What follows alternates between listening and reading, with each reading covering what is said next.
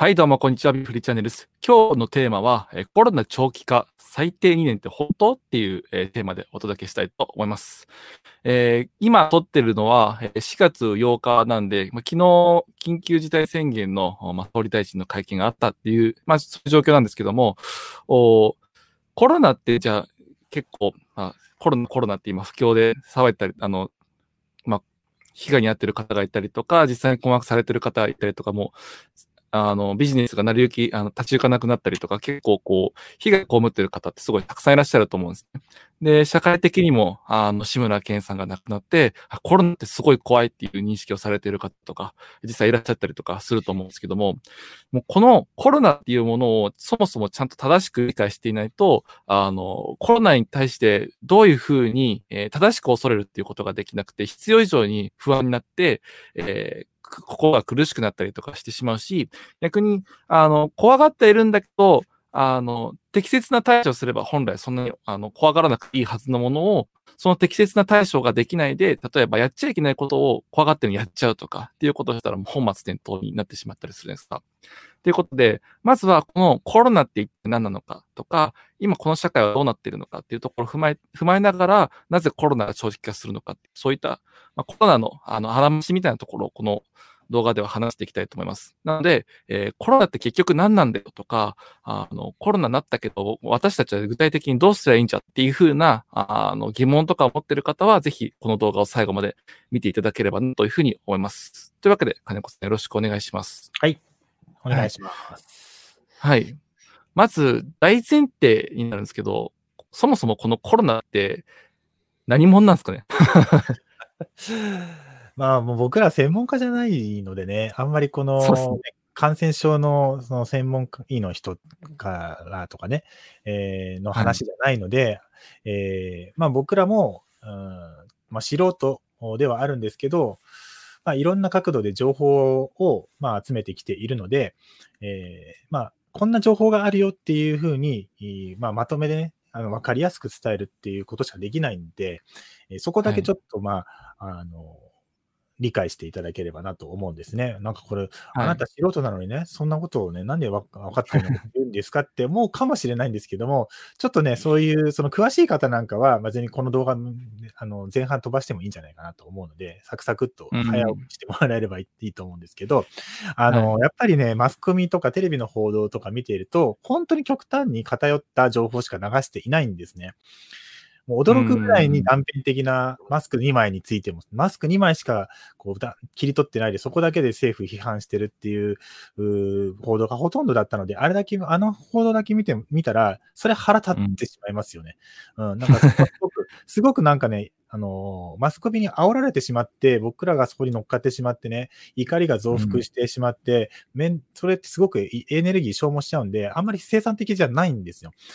一番最後のところで情報をしっかり取ろ取ろうぜっていう話するんですけど、おぼ僕らは結構その情報マニアなので、かなりいろんな情報を毎日、あの、シャワーのようにウォッチしていますんで、えーそれなりに僕らのフィルターっていうのは、まあ、あの、効率的に皆さん情報をね、今日得ていただけるんじゃないかなっていうふうに思いますね。そこだけちょっとお話をしたいと思いますね。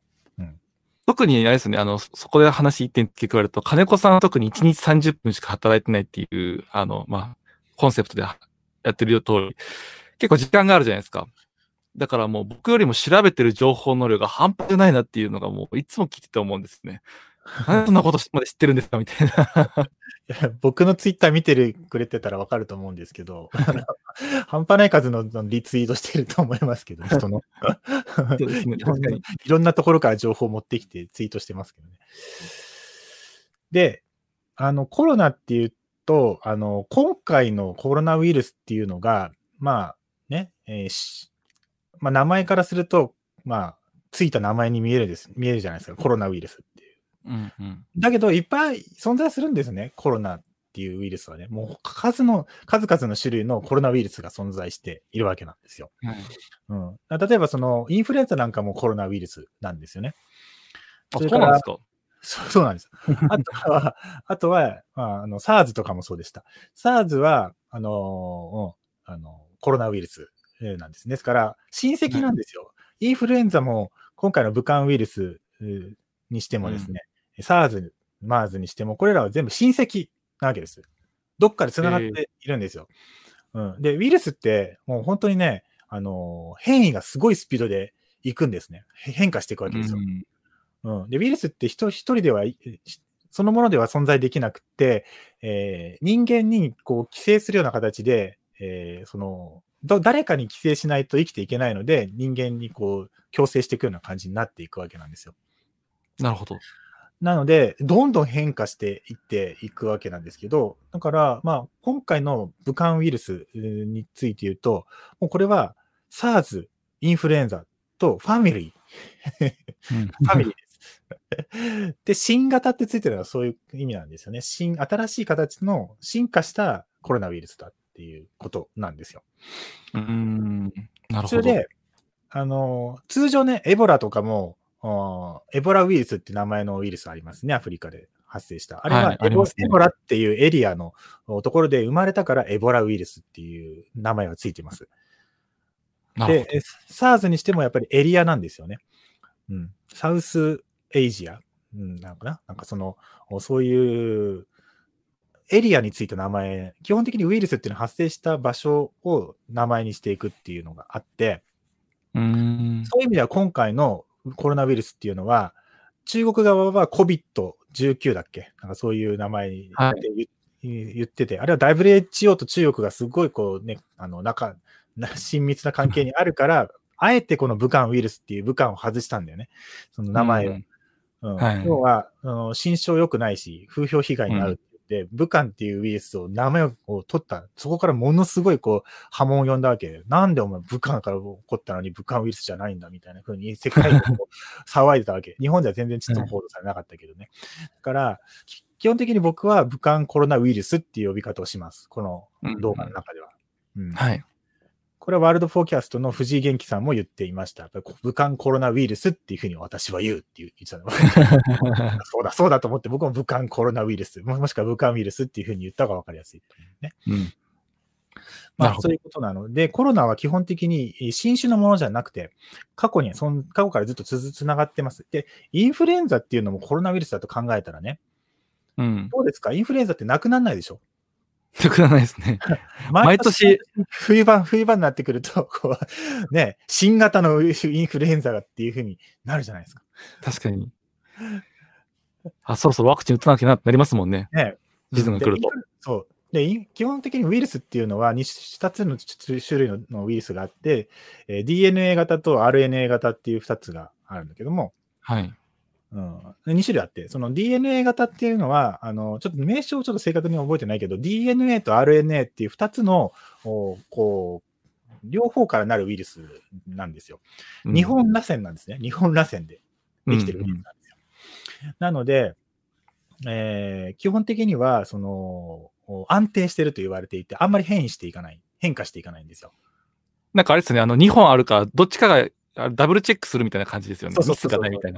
そうそうそうそう。一方が設計図で、一方がコピーっていうのがはい DNA の方が設計図なんだよね。で、RNA の方はコピーしていって、だからその皮膚とかがどんどんこう新陳代謝していったり、髪の毛が抜けても生えてくるみたいなのあるじゃん。あれはうんその複製の機能があるから、要は RNA っていう機能があるから複製していくわけであってね。そのもしうん人間に RNA の機能がなかったら、髪の毛が一回抜けたらもうみんな生え、生え変わらなくて、みんなすの多分子供の時にハゲになっちゃうみたいな、そういう感じになるんだけど。であのこん今回のあインフルエンザっていうのは基本的にその RNA 型って言って一本螺旋なんですね。なんうで、んすごく不安定で勝手にこう変異していってしまうんですよ。だから、毎年毎年 A 型か、インフルエンザ A 型っていうのはすごく不安定で、えー毎毎年毎年変わっちゃうでしょ？変異していっちゃうでしょ、うんうんうんだからワクチン開発しても効かないかもしれないみたいな、そういうのがあるわけ。聞いたり聞かなかったりするっていうのは、結局、その開発するのにすごいものすごく時間がかかるから、来年はこういう A 型になるんだろうみたいな、そういうことを読んで開発していくんだけど、それがはいここけてしまうことがやっぱりあるわけなんですよ。だからワクチンは効くか効かない可能性もあるっていうのがあって、うんうんまあ、基本、南半球で A 型がこういうの流行ったから、それを見て見てから、北半球用に頑張って、え ーその、今流行ってる南半球で流行ってるインフルエンザのワクチンをガーって作っていって、冬に間に合わせるみたいなことやっていくんだよね。なるほど。うん。まあ、ここまでで10分かかってしまったね。そう、コロナだけで終わっちゃうんだけど。まあ、ここちょっとじ結構ね、この、これ結構前提知識としてすごく大事なんですよ。えーはいなんでこの話してるかっていうと、インフルエンザはなくなってないでしょっていうことなんですよ。で、この先も多分なくならないでしょって人間と共存していくしかないっていう、そういうウイルスだっていうことを、もう我々受け止めてるじゃないですか。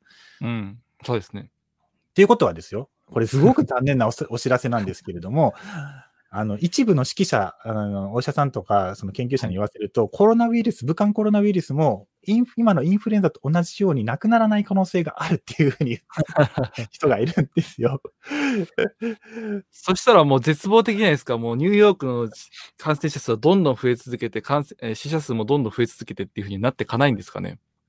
基本的にやっぱり集団免疫っていうのが出来上がってくると、そこまでかからないっていうふうに言われていて、まあ、人その風邪にかかるかかんないみたいな感じにはなってくると思うし、インフルエンザもかかる人とかかんない人って分かれるわけじゃないですか。うん、そうですね。うん。まあ、インフルエンザの場合は一度かかってもまた、また次の日に毎年かかってる人とかもいるから、そういう意味ではいたちごっこになるんだけれども、うんでもインフルエンザとかと同じ扱いになっていく。怖い病気なんだけど、でも対処法がちゃんと治療薬が、まあもう確立されていて、ワクチンもあるってなってくると、毎年変異してくるんだったら、毎年違うワクチンを打っていくっていうような、インフルエンザと同じ運用の形になって、そして共存するっていう、これがおそらくすごく現実的じゃないかなって僕は個人的には予測してるんですよ。なるほど。共存していくってなると、なんかこう結構違和感ありますね。初めて聞くと。ね、でもインフルエンザって共存してるじゃないですか。確かに。で、人間ってウイルスとの戦いなんですよね。その前は細菌との戦いだったんだけども、これ歴史を調べるとわかるんだけども、本当ペストとかってね、その、ヨーロッパの人口の2000万人の人がそれで死んでる病気でペストとかね。2000万 ?2000 万もなくなったんです。多分ヨーロッパの 3, 3分の1ぐらいそれで人口的にないなくななくなっちゃったんだけど、それぐらいにもうそのウイルスでやられちゃったんだけどね、その時ね。はい。であったりとか、あとはまあ天然痘とかあったりとかか、まあ、うんいろんなウイルスとの戦いがあってね。で、結局ペストもまだなくなってないわけなんですよ。あ、なくなってないんです。まだかかってる人はい出ているし、そういう意味では、人間がその本当にその撲滅に成功したウイルスっていうのは天然痘しかないんですよね、今のところ。へえ。まあ、この辺は中田の YouTube 大学の方で詳しく やってるので、その受け寄りなんで、それはもうウイルスのことはあの YouTube 大学見ていただきたいと思うんですけども、天然痘しかないんですよ。人間がこのウイルスの戦いで勝ったウイルスっていうのは。ね。うんそう考えると、武漢ウイルスと戦って勝つとか撲滅とかっていうのはナンセンスなんですよ。自然に対して、そういうご傲慢な考え方を取ってしまうと怖いわけなんです、逆うにね。ん。どちらかというと、集団免疫を作ってい作れて、そして治療薬が確立していって、ワクチンもうまく開発できたっていう状態になって、初めて、えーメンタル的にはみんなすごく落ち着くと思うし、実際にこの感染者も減っていくことになっていくと思うんですよ。なるほど。だからロックダウンをね、して抑え込むっていうのは、本当に一時的なね、うん。えー対処法であってね、その治療薬とかワクチンとかがその間にえー収まってる間にできなければ、2時間、2時オーバーシュート、3時オーバーシュートっていう風になっていくわけですよ。はい、はい。だから今、今日、昨日かな、ちょうどその武漢が都市封鎖をロックダウン解除しましたよね。2ヶ月半ぶり。うん。これで、もう、今まで閉じ込められてた武漢の住民たちが、もう一斉にこう外にこう新幹線とかで、あの列車とかで向かってるわけですよ。はあ、なんか遊び行こうみたいな感じで。潜伏してる人がいっぱいいるのに、うん。解解あの解放しちゃったので、二次感染の、まあ、確率がすごい上がってるわ上がるわけですよね、これね。こんな風にして、収まってはまた油断して、こうやってまた広がるみたいなことを繰り返していくんじゃないかと思うんですね。うん。おそらく、まあおそらく僕の予測なんでね、これは、まあ、あの、ホラーだと思って聞いていただければと思うんです けど、そんな風に、ロックダウンをしているのは結局時間稼ぎしているの。何のためかっていうと、ワクチン、治療薬ができるまでなんですよ。なるほど。うん。だからね、まあ治療薬もアビガンがね、今すごく有効だって言われていて、うん。にまあ日本にも在庫が200万実はあったんですよ。はい。これ日本のね、その白木教授っていう、その教授が、えーつ開発してるんですよね。へえ。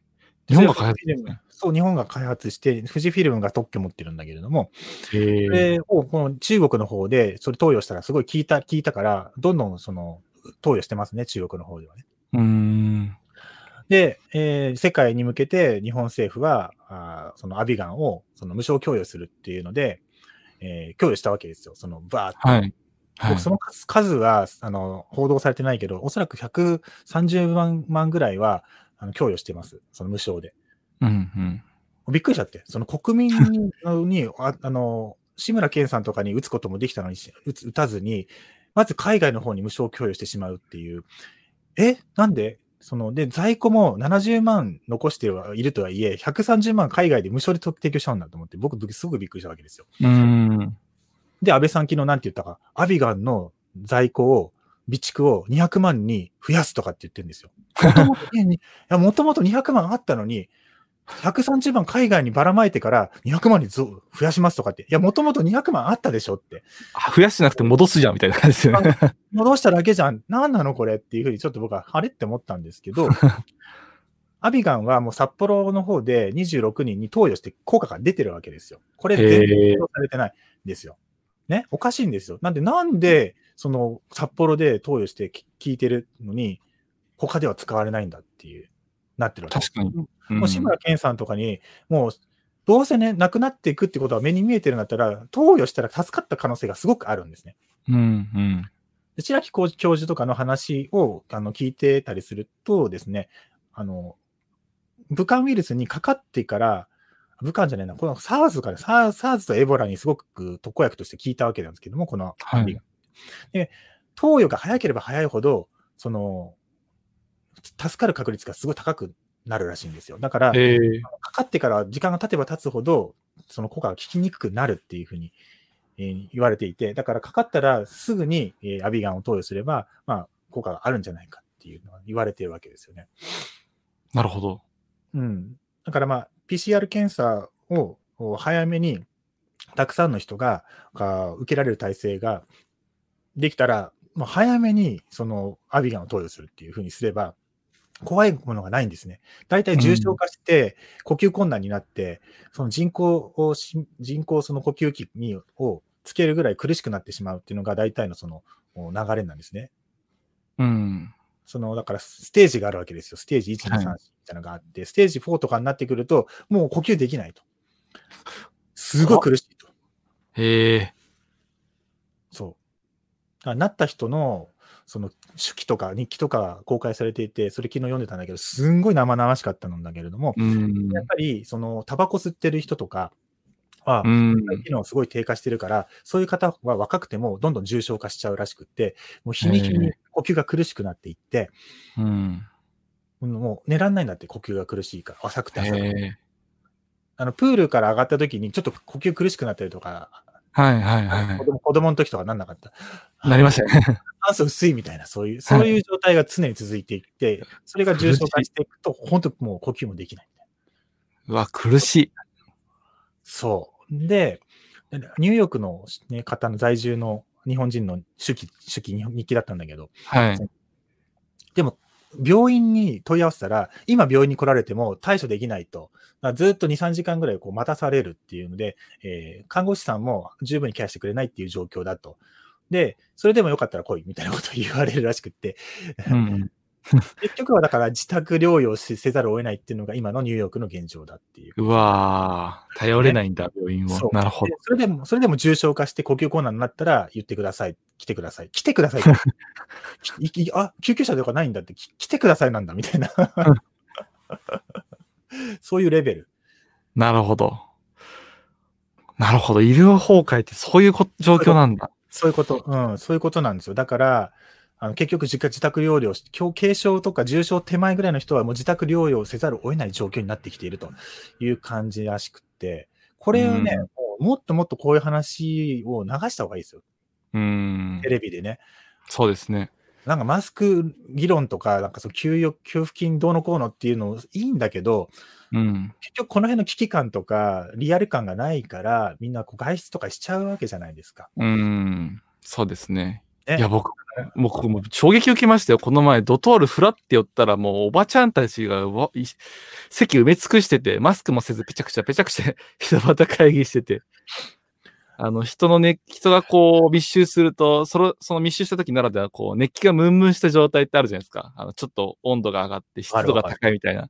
あの、熱気ムンムンな状態だったんですよ。入った瞬間に。うわって思っても速攻出たんですけど。いやー、大したもんだな すごいですよね。まあ、なので、ね、今現状こういう状態まで来てますから、ね。うん、イギリスのジョンソン、ジョンソン、ジョンソン首相が、ね、えー、ICU に今、あの、ね、収容されて、収容されてますけれども、安静、はい、まあ安静にしていて、どうなるかわかんないですよね。あの、うん、重症化するともっともう止められないみたいですね、その。うんうん。で、まあ、その峠を越す人もいるんだけれども、その、それから3分の1ぐらいの人は亡くなっていくみたいなね、そういうと、なんか統計も出てるみたいで、重症化までいっちゃうと3分の2の人は亡くなっ、ん ?3 分の2の人は助かって、3分の1の人はこう亡くなっていくみたいなことも書かれてましたね。だから、うん、その、志村けんさんなんかその典型なのかなって思うんだけれども、はい。うん。それで、まあ、治療薬とかワクチンとかって、じゃあどれぐらいで開発できるのっていう話になるんだけれども、はい。うん。日本の場合は、ちょっとね、アビガンをすぐに、その、患者さんが希望しても、あの、各委員とかに今、あの昨日の安倍さんの話だと、各委員で委ねられている、行くみたいな形で言ってたから、まだ救いだったんだけれども、うん、患者さんが希望すれば、副作用が出る可能性があることを承諾すれば、あの飲むことができるようになっていくんじゃないかなって、昨日の安倍さんの話では、あの、捉え、捉あの、解釈ができるので、まあ、そこはちょっと救いだったなと、うん、これから厚労省に認可を取ってとかってなっちゃうと、もう遅いなってなるんだけれども、うん、アビガンを投与するっていう選択肢は非常に濃厚になったんじゃないかなっていうふうに思いますね。なるほど。うん。で、ただね、うんと、アビガンって一回インフルエンザのあの2009年ぐらいからものすごく猛威振るった時に、うん、それにそのアビガンが使えるんじゃないかっていうふうに、えー、なったわけ。だから今のタミフルみたいな存在が、はい、存在力っていう影響力がある、そういう薬になり得たんだけれども、タミフルがバンってきて、はい、で、アビガンは副作用があるみたいな、ネズミでこういう奇形が生まれたみたいなことを、がその、出回ってしまったことによって危険だからこれはって言って、それでタミフルがスタンダードになっていくわけで、タミフルとか、ね、でも、タミフルって、その最初にこう処方した人たちが、ものすごいその、なんか狂っちゃったりとかしてね、うん、すごい副作用が、あで問題になったわけですよ。そっちの副作用のが、アビガンの副作用のなんかはるかにも危険なレベルで起こってたわけですよ、症状。うんうんうんこれなんですよ。だからね、薬っていうのはね、こう利権とかがものすごい絡んでるんですね。へえ。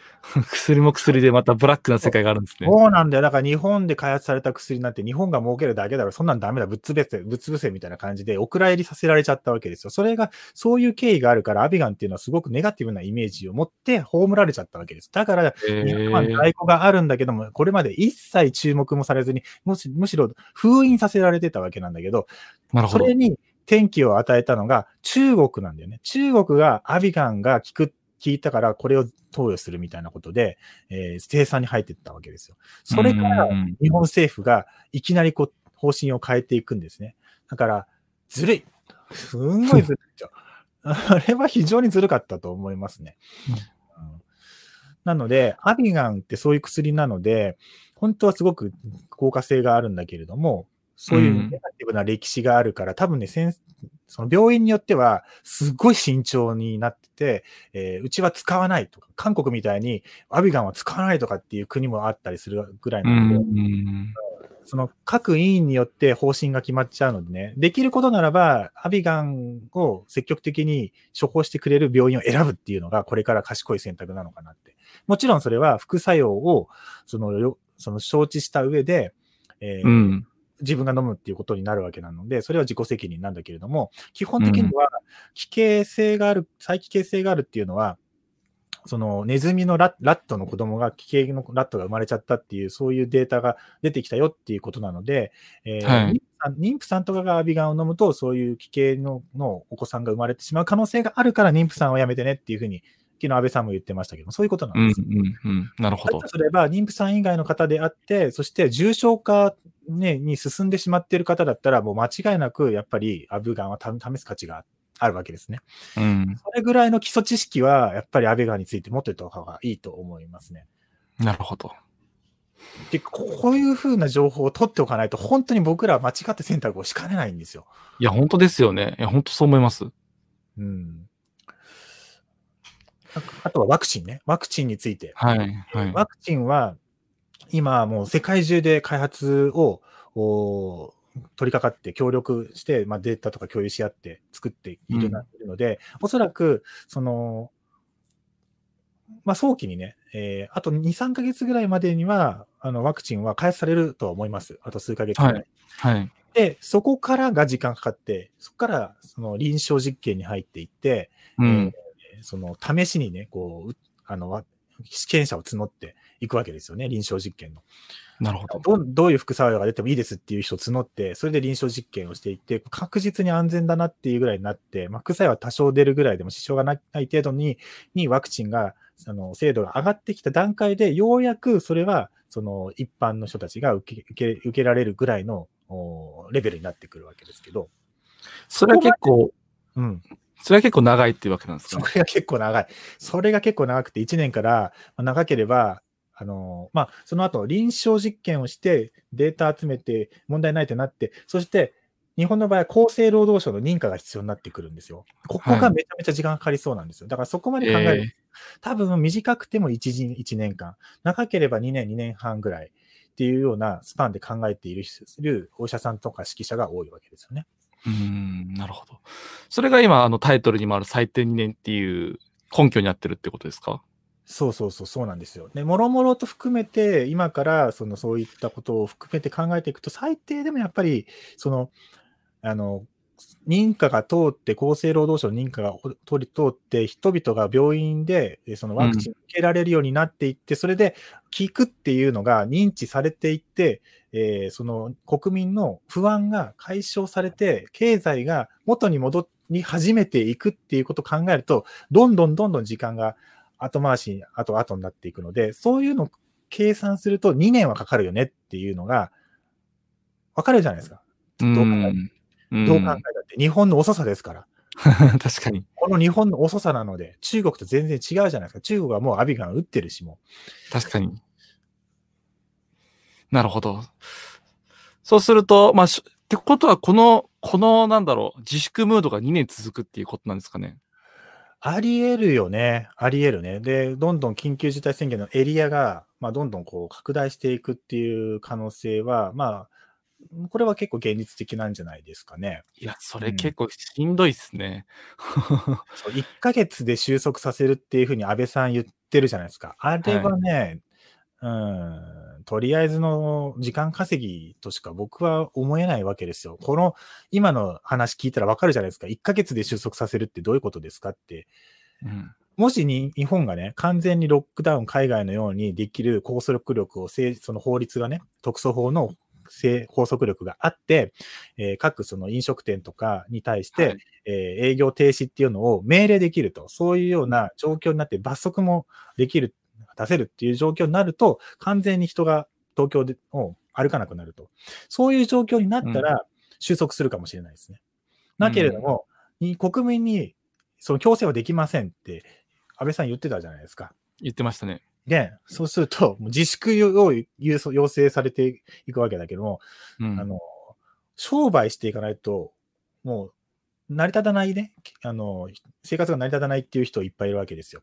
そうですよね。なんかレストランとかもどんどん全然お客さんが入ってこなくなっちゃってるっていうところとかいっぱいありますよね。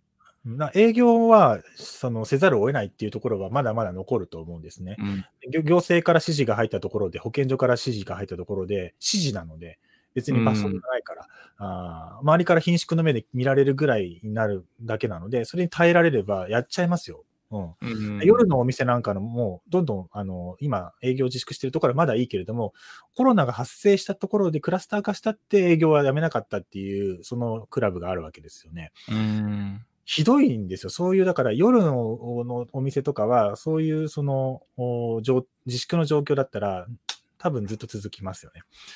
なるほどだ。から、うん、そうなってくると、こう収束はできないんですよ。その、うん。今のペースで。人の移動がなくならないわけだから、うん。なるほど。2週間で1万人になって、1ヶ月後には10万人になる、8万人だっけ？になるっていうふうに安倍さん言ってたんうんうんうん。うん。だから、その、それは最悪、最速のペースで、今のまま観測の、あ感染の速度が変わらなければ、1ヶ月後には8万人に拡大するって言ってるよね。言ってましたね。じゃあそ、れは、自粛だけでそんなに今のペース落ちるんだろうかっていう、ね、ことなんですよ。まあ、落ちればいいですけどねって気になってきますね。落ちなかったらどうしますって感じですよね。それで今度、安倍さん昨日言ってたのは、PCR 検査を1日2万人に増やすって言ったじゃないですか。うーん。ね。できるのか。はい。それが仮にできたとしたら、ね、あの、い自分が疑わしいとコロナじゃないかな。はい疑わしいと。そしたらどこに行きますかって言ったら病院に行きますよね。はい。うん。そしたら、あの、ネガティブの人、要するに陰性の人も疑わしきはって言ってみんな、みんな病院に駆け込むわけですね。うん。そうそう、院内感染っていうのがやっぱり起こるっていうので、そこでもらっちゃうんですよ、陰性の人も。うん。病院に駆けつけることによって PCR 検査駆けつけてたのに、逆にも陰性なのにもらって帰るも、もらって帰ることになったりするっていう。だね、こういう時に一番感染しやすい感染ルルートっていうのが、一つが、やっぱその院内感染なんですね。そのうん PCR 検査っていうものをやりますっていうのをやっちゃうと、ブワーって集まって、はいはいはい。そこで感染してまた広がるのうん。が一個。それから、やっぱりそのスーパーとかうんで、、えー買い物してるところで感染してしまうっていう。あ、本田健さんのおっしゃってたやつですね。そうなんだから、その2つなんですよ。うんうん。これはね、やっぱりスーパーなんていうのはまだまだソーシャルディスタンスを徹底してないじゃないですか。レジとかバーってこう接近して並んでるし、普通に並んでますね。うん小銭とか素手で渡してるわけでしょ？ね小銭とかね、お釣りとかにうんついてるかもしれないですよ、コロナに。本当ですよね。そう。で、えースーパーの人、手袋もしてなかったりとかするし、ペタペタみんな触って、お客さんとかね、こう、うん触ってるものを、ね、いっぱい指紋ついてるものを買ってくるわけじゃない。だからそこでもらってもらもらってきてしまうっていう可能性もありますよね。うん。なので、PCR 検査によってまた広がってしまうんではないかっていう。だから僕はね、PCR 検査なんで受けられないんだみたいなことをすごくみんな言っているんだけども、政府としては、うんもしかしたら PCR 検査を広げてしまうことによって、そういうネガティブ、陰性の人までかかってしまうっていうのを防ぐぐっていう意図があったのかなっていうのは、ちょっとね、考えてたりもするんです。うん。そうですねもし。でもね、そうやって、あの、軽症の人がどんどんこう、その、かその、増えていってしまうとね、うん。まあ、軽症の人って、その、気がついたら治ってたみたいな、その若者たちは、気がついたら、あの、気がつかない、なかかったこと、治ったこと気づかないでいるっていう、そういう人もいっぱいいるわけで、うん。それぐらいの症状で若者とかって済んでしまうから、でもそういう人が検査を受けたら、そういうふうに陽性になってしまうっていうことを可能性としてはあってね。そうすると、うん今の感染し、感染なんとか法法によよると、その、指定感染症にえーかかってしまうと、その人は入院入入院をさせないといけないと。なるほど。入院させないといけないっていうふうになってるの、法律で。へというえ。ベッド数足りないわけですよ、明らかに。今、ベッド数が足りないのはそういうことですよ。軽症者の人も入院させなきゃいけないから。なるほど。そういうことだったのか。だから PCR 検査っていうのをやらなかったのは、ある意味で、ある意味で正しかったのかもしれないなというふうにも捉えられるわけですよね。なるほどですね。そうそうそう。これは収まる気がしないですね。話を聞けば聞くほど。うん、で、これは誰もそう、うんうん不安要素がこうあ、あまりにもたくさんありすぎて、楽観視できないですね、この状況は。だから、こういう時は、最悪のことを想定して準備をしておいた人が一番賢明なわけなんですよ。もうそうやってうん1ヶ月で収束するっていうのを鵜呑みにしちゃしてしまってね、ああ、なんとかなるんでしょ？って言ってる方は、あの自分から、その、どっか外出してしまってね、ちょっと気が緩んだところで感染してしまって、で、もう若いけれども重症化してる人って結構増えて、今ね、感染症のうちの3、4割の人は30代なんだって。へえ、あ、そうなんですね。うん。そう。だからね、一個一個の情報を集めていくと結構恐ろしいのよ。へえ、このウイルス君は。すごくそうなんですね。うん。イタリアは致死率10%ぐらい超えてるからね。うわ、ちょっと怖いんだけどね。とんでもないですね。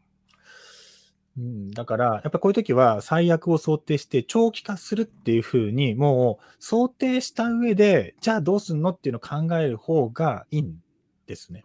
なるほど。確かに。そうなんですじゃ長期化するっていうのはじゃあ分かったんですけど、さて何を考えればいいんでしょうっていう感じですかね。まあじゃあ、ここからは、ここからはじゃあちょっと、また次のにしましょうか、動画で。そうですね。